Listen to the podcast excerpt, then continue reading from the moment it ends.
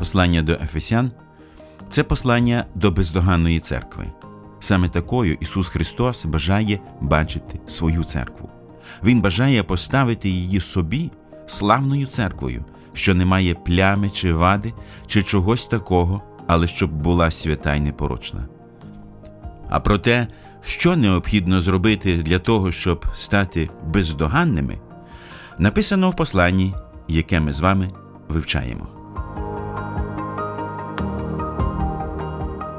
Ви слухаєте подкаст Вивчаємо Біблію разом.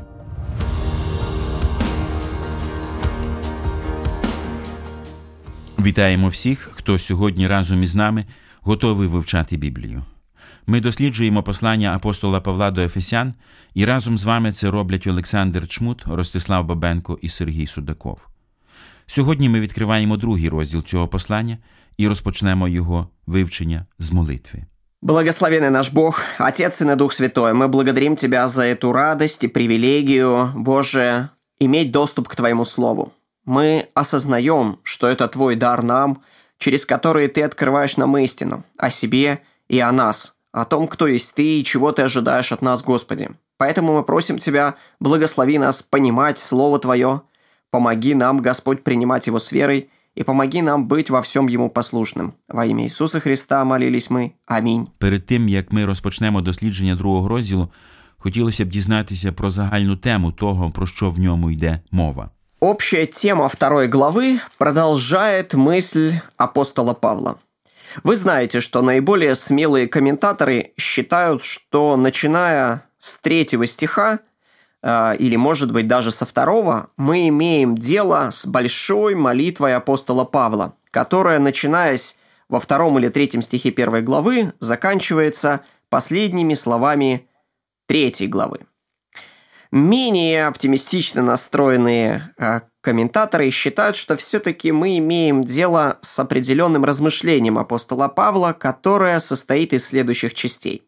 Стихи с третьего по 14 первой главы представили нам великий гимн Богу, в котором апостол Павел хочет ободрить верующих, напомнив им о том, как благодатен, как велик, как превознесен Господь, который во Христе Иисусе возлюбил нас, искупил нас и дал нам всякое духовное благословение в небесах.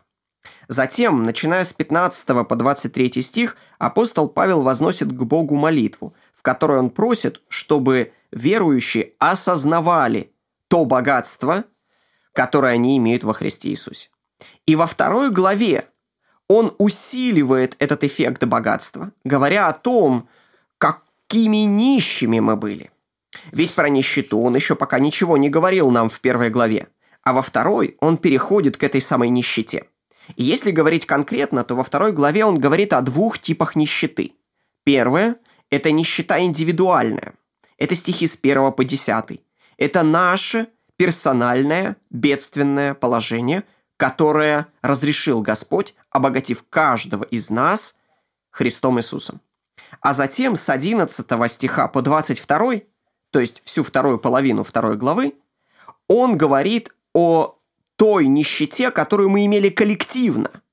Мы, как сообщество, как человеки, как люди, были разделены, находились в состоянии взаимного отчуждения. И особенно ярко это проявилось в противопоставлении Богом язычников и иудеев. Но во Христе Иисусе и эту нищету Бог преодолел, соединив нас вместе в одного человека, строя из нас один народ, одно здание и даже один храм. Поэтому вторая глава продолжает мысль апостола Павла, который вначале сказал – какое богатство имеют верующие во Христе. Затем сказал, что верующим нужно осознавать это богатство, и только Бог может дать это осознание. А потом напомнил верующим о том, какими нищими мы были персонально, и какими нищими мы были коллективно, и как Бог преодолел во Христе эту нашу личную нищету и общественную нищету. На какие части можно разделить данный отрывок? Если мы говорим о всей второй главе, то вся вторая глава делится на две части. Наша личная нищета и обогащение нас во Христе, стихи с 1 по 10. И вторая часть второй главы это наша коллективная нищета и ее преодоление обогащением нас во Христе Иисусе. Стихи с 11 по 22 стих 2 главы. Итак, вторая глава делится на две части. Первые 10 стихов, 1.10, и следующая часть с 11 по 22. Личная нищета и общинная нищета или коллективная нищета, угу. которая определена Христом. Если же мы говорим о первой части, то есть о стихах с 1 по 10, то э, структура отрывка будет следующей. Апостол Павел говорит о том, что мы были мертвы. Это стихи 1.3. А затем, что мы ожили. Это стихи с 4 по 10. Итак, мы были персонально нищими, мертвыми, порабощенными, но Бог нас воскресил, оживил, обогатил. Вначале говорится о нашем бедственном положении, стихи 1-3, а затем о Божьей спасительной благодати, стихи з 4 по 10. І тепер ми прочитаємо цих перших 10 віршів з другого розділу послання до Ефесян. І вас, що були мертві через ваші провини й гріхи, в яких ви колись жили за звичаєм цього світу, за князем, який панує у повітрі, і духа, що нині діє в синах спротиву. Між ними і всі ми жили колись у хтивостях нашого тіла, чинячи волю тіла й думок, і були з природи дітьми гніву, як і інші. А Бог, бувши багатим на милосердя, із своєї превеликої любові, якою нас полюбив, і нас, що були мертвими через наші прогріхи, Він оживив Христом, бо ласкою ви спаслися, і воскресив нас з Ним, і посадив на небі в Христі Ісусі щоб у майбутніх віках виявити превелике багатство своєї ласки в доброті до нас у Христі Ісусі. Бо ви спаслися ласкою через віру, і це не від вас, це Божий дар, не від діл, щоб ніхто не хвалився, бо ми Його творіння, ми створені в Христі Ісусі для добрих діл, які наперед приготував Бог для нас, щоб ми їх виконували.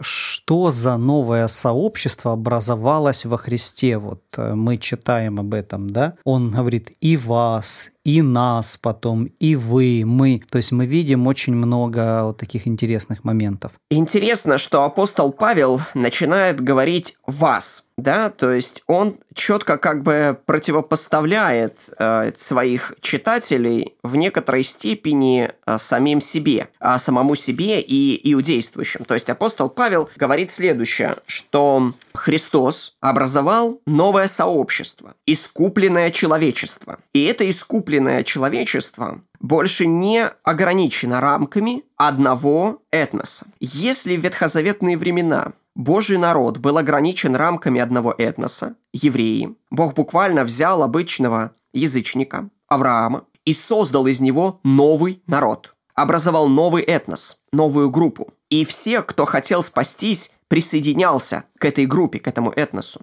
Но вот что делает Господь теперь. Теперь Он берет и образует новый народ из всех народов. Он привлекает из всех языческих народов, спасенных себе. Так что теперь стена, которая стояла между иудеями и язычниками, устранена. Поэтому, конечно же, Павел пишет здесь о Христовой Церкви, о новозаветной Церкви, о народе Божьем в эпоху Нового Завета, состоящем как из иудеев, так и из бывших язычников.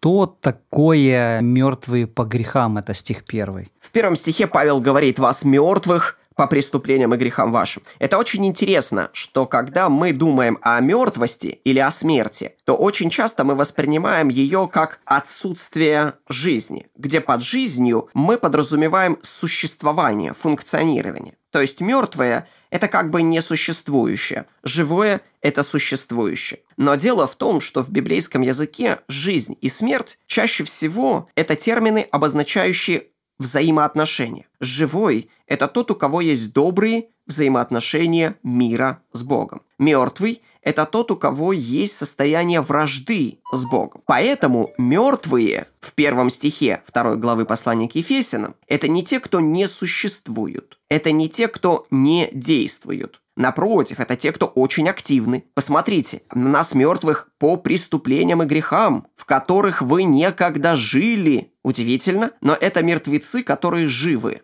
Поэтому в данном случае мертвость обозначает наше положение вражды с Богом, наше нежелание искать Его, нашу отчужденность от Него. Каждый из нас совратился на свою дорогу. Никто не ищет Бога. Все стали негодны до единого. Все лишены славы Божьей.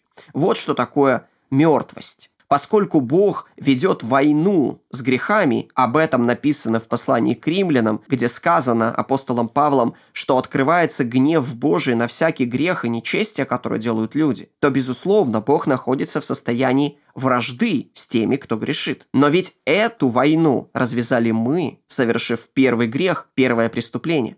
Подобно тому, как судья или полицейский, правоохранитель не будет мириться с преступлением, так и Бог не закрывает глаза на преступление. Он настолько свят, что ему отвратительно смотреть на преступление. Его очи не будут взирать на это. Поэтому, безусловно, мертвые по преступлениям и грехам – это значит находящиеся в состоянии вражды с Богом. Я почув від вас вираз, українською це звучатиме живі мерці. Як це можна пояснити більш зрозуміло? Дійсно, в тексті так і написано: і вас, що були мертві через ваші провини і гріхи, в яких ви колись жили. Тобто мертві жили. Але як це? Да, мертвость, духовная мертвость. Смотрите, когда Бог предупредил Адама о древе познания добра и зла, он сказал ему, что в день, в который ты вкусишь, смертью умрешь. Конечно, те, кто читают Библию поверхностно, обращают внимание на то, что, вкусив, Адам не умер. Неужели сатана оказался прав, когда он сказал «знает Бог, не умрете»? И более того, Бог потом говорит Адаму, что ты взят из праха, и ты в прах возвратишься. То есть, конечно же, тебя ждет физическая смерть, но через какое-то время. Поэтому некоторые говорят, неужели Бог был неправ, когда он сказал «в день, в который ты вкусишь, смертью умрешь». Конструкция «смертью умрешь» значит неминуемо погибнешь. И это должно случиться в тот же день. И, конечно же, церковь отвечала всегда на этот вопрос следующим образом. Она говорила, что в Библии мы встречаем три вида смерти. Первая смерть – это смерть духовная. Это разрыв взаимоотношений с Богом. Это положение вражды с Богом. Это состояние, при котором мы раздражаем Бога, вызывая в нем гнев на грехи наши и печаль о грехах наших. А мы, в свою очередь, не ищем Его, и предпочитаем свои собственные пути, дорожки и заповеди. Духовная смерть – это состояние вражды с Богом, отчужденность от Него. Физическая смерть – это разделение нашей души от нашего тела, когда тело уходит в могилу, а душа уходит к Богу. И, наконец, состояние вечной смерти – это когда наша душа и тело, соединившиеся вновь, будут за грехи наши – брошены в озеро Огненное на вечную погибель. Таким образом, Библия говорит о трех видах смерти. Смерти духовной – это та смерть, в которой все мы из-за греха Адама рождаемся духовно мертвыми. Все мы духовно мертвы от рождения. Потому что как одним человеком грех вошел в мир, пишет Павел в послании к римлянам, так и смерть перешла во всех человеков. Все мы духовно мертвы. И эта духовная смертность, она, конечно же, имеет как пассивный, так и активный аспект. Пассивный аспект духовной смерти заключается в том, что мы не ищем Бога, в том, что мы не интересуемся духовными делами, в том, что мы не можем угодить Богу, в том, что мы не можем увидеть Царствие, в том, что мы не можем войти в Царствие Божие и так далее. Библия приводит огромный список того, что из-за духовной смерти мы не можем. И это пассивный аспект нашей духовной смерти. Мы стали негодны, непригодны. С другой стороны, состояние духовной смерти очень даже активно, потому что оно заключается в том, что мы продолжаем хотеть, мы продолжаем думать и мы продолжаем действовать. Наш разум, наша воля и наши чувства продолжают быть активными, но поскольку они не активны в пользу Бога, они не активны в пользу его закона, то стало быть, эта активность в пользу греха. Павел в послании к римлянам детально это расписывает в первой Да-да. главе. Он рассказывает, что люди заменили истину Божью ложью. Они стали поклоняться твари вместо Творца. Они, называя себя мудрыми, обезумели. Они стали поощрять дела тьмы. Таким образом, человек, находящийся в состоянии духовной смерти, находится в добровольном рабстве у греха, угождая плоти, находясь в союзе с замыслами дьявола и идя на поводу у искушений мира. Это наша трагедия. Духовная смерть не только пассивна, мы чего-то не можем и чего-то не делаем, но она и активна, мы очень даже продолжаем думать о злом, желать злого и делать злое в очах Божьих. Вот какие бедственные положения перечисляет Павел, на какие аспекты он указывает? Можешь э, напомнить нам? Да, апостол Павел э, в Ефесянам 2 главе в первых трех стихах показывает три основных бедственных положения, в котором мы оказались. Обратите внимание на текст. Во-первых, Павел называет нас мертвыми. Это мы уже детально с вами разобрали. Во-вторых, Павел показывает, что мы жили по обычаям мира. Следующее, на что обращает наше внимание апостол Павел, что мы жили по воле князя, господствующего в воздухе. И таким образом мы выполняли желание нашей плоти. Третий стих. Мы жили некогда по нашим плотским похотям, исполняя желание плоти. Итак, мы видим, что наша духовная мертвость проявила в себя в том, что мы жили по воле мира.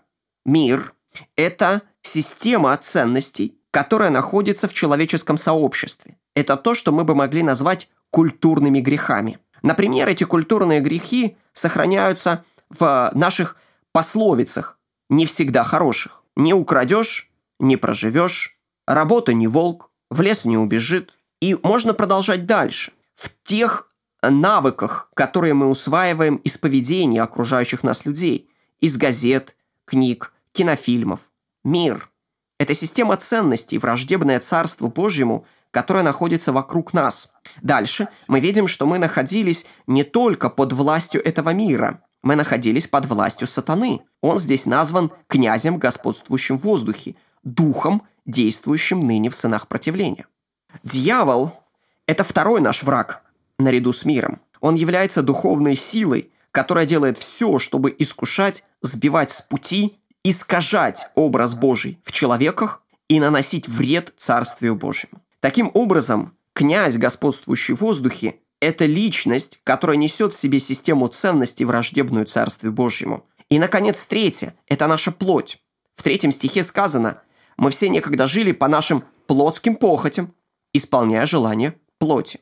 Здесь представлен третий наш враг. Это плоть. Плоть – это система ценностей внутри нас, которая враждебна Царствию Божьему. Это те желания, которые толкают нас в грех. Это те желания, которые отталкивают нас от Бога, Его Слова, Его Царства. Таким образом, мы видим, что мы находимся, с точки зрения апостола Павла, в рабстве у трех наших врагов. Первый наш враг – это мир – Второй наш враг – это дьявол. И третий наш враг – это плоть. Эти три врага атакуют нас и крепко держат нас в рабстве. Но штука в том, и это, пожалуй, самая большая трагедия этого отрывка, что эти три наших врага владеют нами с нашего согласия. Это не то, что они захватили нас без нашего ведома. Павел начинает так. Он говорит, вас мертвых по преступлениям и грехам вашим. Это наши преступления. Это наши грехи. Это мы идем на поводу мира. Это мы выбираем волю князя этого века. Это мы потворствуем плотским помыслам и желаниям внутри нас. Вот наша трагедия. И Павел добивает нас. Он говорит, поэтому вы заслуживаете гнев Божий. Посмотрите концовку третьего стиха. «И были по природе чадами гнева, как и прочие. Вот она, наша трагедия. Современные переводы, мне кажется, передают это точнее. Например, если мы обратимся к новому русскому переводу, то он пишет так. «Нам, как и всем остальным, предназначен был Божий гнев». Нас всех ожидал Божий гнев. Быть чадами гнева – это значит быть теми, кому предназначен Божий гнев за их грехи. Вот это самая большая наша трагедия. Мы мертвы из-за того, что добровольно отдали себя сговору с сатаной, с миром и пошли на поводу своей плоти. Из-за этого гнев Божий открывается на грех, и он ожидает каждого грешника. І он ожидав і нас з вами. Друзі, запам'ятайте одну важливу істину, яка щойно прозвучала в розмові. Плоть живе. Плоть це означає зіпсований гріхом чоловік. Це все знаходиться в нас, Наш ворог всередині нас, а не назовні. Таким чином, ми знаходимося в рабстві, навіть якщо зовні цього і не видно. Тому що, крім двох зовнішніх ворогів, диявола і світу, у нас є третій ворог це плоть, і вона знаходиться в нас. І насправді це сумна правда. Але послання до Ефесян на цьому не завершується. Так, ми стали мертві через гріх, але Христос помер за нас, коли ми були ще грішниками, і тепер Він дає силу воскреснути з мертвих. Саме про цю надію апостол Павло і вестиме мову далі у своєму посланні. Богу зовсім не потрібні наші роздуми. Йому потрібна наша любов. Філіп Янці.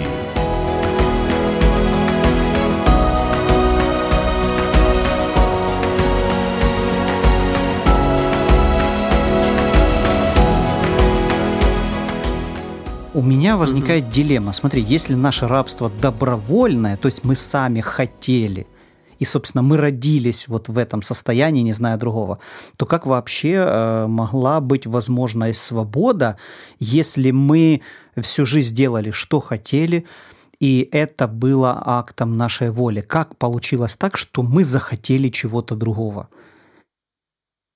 Это очень хороший вопрос. И помогает нам в решении этого вопроса четвертый стих.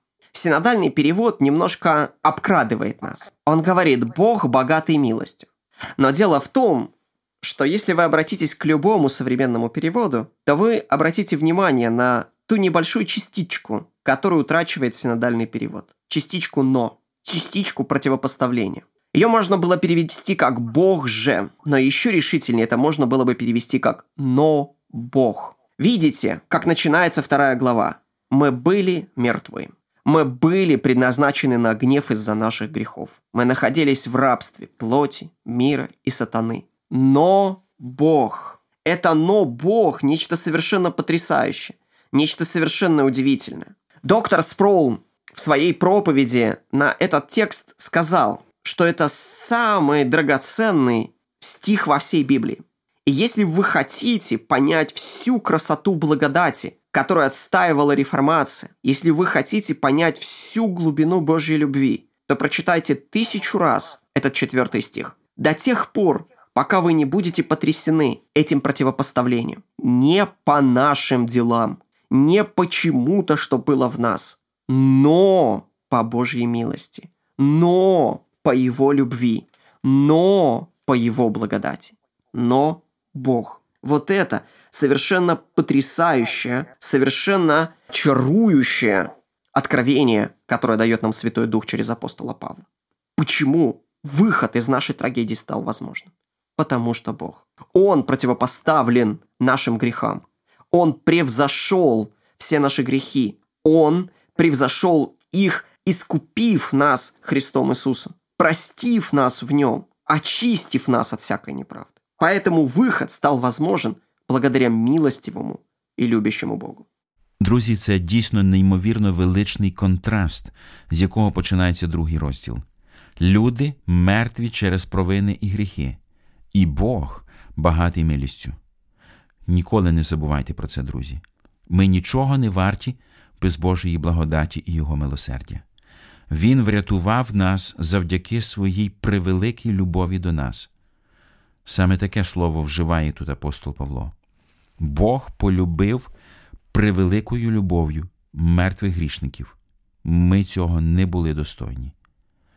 Пам'ятайте, хто і кого врятував від погибелі. Добрий, багатий на милосердя Бог врятував мертвих грішників. Це дійсно важко уявити, але це так і трапилося. Христос помер за нас, коли ми були ще грішниками. Слава і подяка йому за це. На жаль, наш час знов добігає кінця. Дякуємо, що прослухали цей подкаст. Ви можете підтримати наше служіння за реквізитами в описі. Свої відгуки надсилайте нам за посиланням знизу. До нових зустрічей і Божих вам благословень!